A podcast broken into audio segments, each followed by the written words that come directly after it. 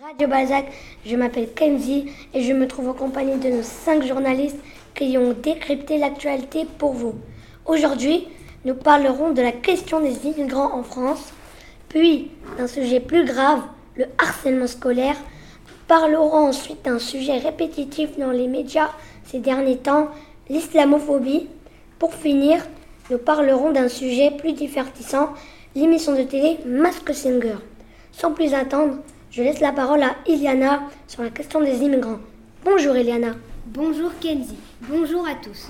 Je vais vous parler des immigrants. Alors, qu'est-ce que c'est? Avant tout, ce sont des personnes qui ont quitté leur pays pour aller dans un autre pays pour différentes raisons. Faire la guerre, parce que leur pays est dirigé par un tyran, pour trouver du travail ou pour rejoindre leur famille.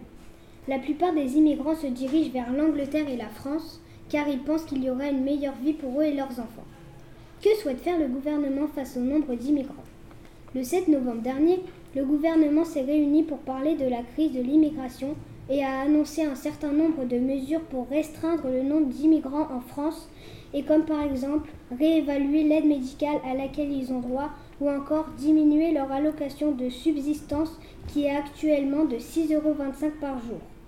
Tout près de chez nous, à vos jours, un gymnase a été réquisitionné pour accueillir 200 immigrants pour un ou deux mois, le temps de savoir ce que l'État décidera pour eux, le retour dans leur pays ou une autorisation de séjour en France. La question des immigrants fait débat dans notre pays. Certains pensent qu'il faut réduire leur nombre, d'autres pensent que la France est un pays des droits de l'homme et doit rester une terre d'accueil. Merci Iliana et aux journalistes qui ont participé à la rédaction de cet article. Je laisse la parole à Alia et Safia pour vous parler du harcèlement scolaire. Bonjour les filles. Bonjour Kenzie et bonjour chers auditeurs. Je vais vous parler d'un sujet qui nous touche particulièrement en tant qu'élèves. C'est le harcèlement scolaire. En effet, en 2019, un élève sur dix a été victime de harcèlement scolaire. Le harcèlement scolaire, qu'est-ce que c'est Alia? Le harcèlement scolaire, c'est le fait d'attaquer quelqu'un sans arrêt, le menacer, lui voler son matériel, le raqueter, l'effrayer en le menaçant. Récemment, une finaliste de The Voice a confié avoir elle aussi été victime de harcèlement scolaire dans son école. Elle raconte. Mes parents m'ont déscolarisé trois mois avant le brevet car mon quotidien était devenu insupportable. J'ai vu un médecin, on a beaucoup parlé de ce que je ressentais. Maintenant, je vais beaucoup mieux. Alors, que peut-on faire si l'on est témoin d'une situation de harcèlement ailleurs? On peut en parler à ses parents ou à un adulte de l'école. On peut parler à l'élève victime pour lui apporter du réconfort et notre soutien. Enfin, on peut aussi appeler le numéro spécial, le 3020 contre l'harcèlement.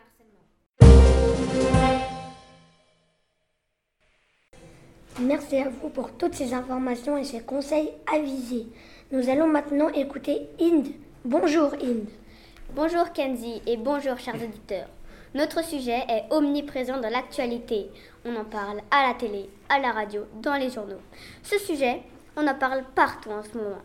C'est l'islamophobie. L'islamophobie, qu'est-ce que c'est? C'est une attitude négative envers les musulmans ou les personnes considérées comme étant musulmanes. Ça va des préjugés à la haine des musulmans, en passant par un discours de rejet, des insultes et des agressions, ou de la discrimination. C'est puni par la loi, comme les autres formes de racisme. Le 1er novembre, à Paris, a eu lieu une manifestation contre l'islamophobie. On pouvait lire sur les pancartes Le racisme est un délit, l'islamophobie aussi.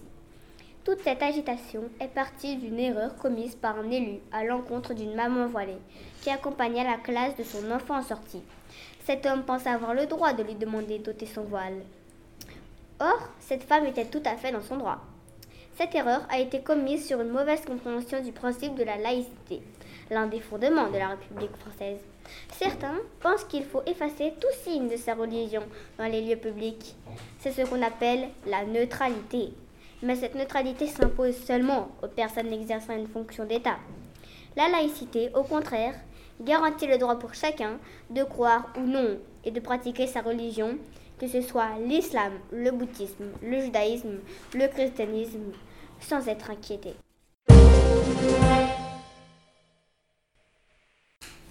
Merci In pour ces précisions sur la définition de la laïcité. Il est important de bien comprendre la, la signification. Allez, un peu de légèreté à présent avec nos deux journalistes télé, Priti et Wassim. Bonjour à vous. Bonjour Kenzie et bonjour chers auditeurs. Aujourd'hui nous vous parlons d'une nouvelle émission de télévision sur la chaîne TF1, Mask Singer. Elle a été diffusée pour la première fois en Corée du Sud sur la chaîne MBC, puis importée en Allemagne, au Mexique et aux États-Unis. Vendredi 8 novembre, TF1 diffusait pour la première fois en prime time l'émission Phénomène est totalement loufoque. Le concept c'est en fait deux célébrités déguisées et masquées qui chantent devant un jury dont l'objectif est de deviner qui se cache sous les déguisements. À l'état civil, ce sont des acteurs de cinéma, des sportifs ou journalistes. Cette émission attire un large public, petit et grand. Ils sont également sollicités pour démasquer les célébrités. Pour comprendre le phénomène Mask Singer, nous avons interviewé trois élèves pour vous au micro de Pritchie. Bonjour, comment t'appelles-tu? Noé, En quelle classe es-tu? Euh, CM2A. Est-ce que tu connais l'émission Mask Singer Oui. Qu'est-ce que tu aimes dans Mask Singer? Euh, les, euh, les candidats qui sont costumés Pourquoi regardes-tu l'émission Mask Singer? Parce que euh, j'aime bien. Qu'est-ce qui ne te plaît pas dans Mask Singer? Rien du tout. Euh, D'accord, merci beaucoup. Bonjour, comment t'appelles-tu? Alia.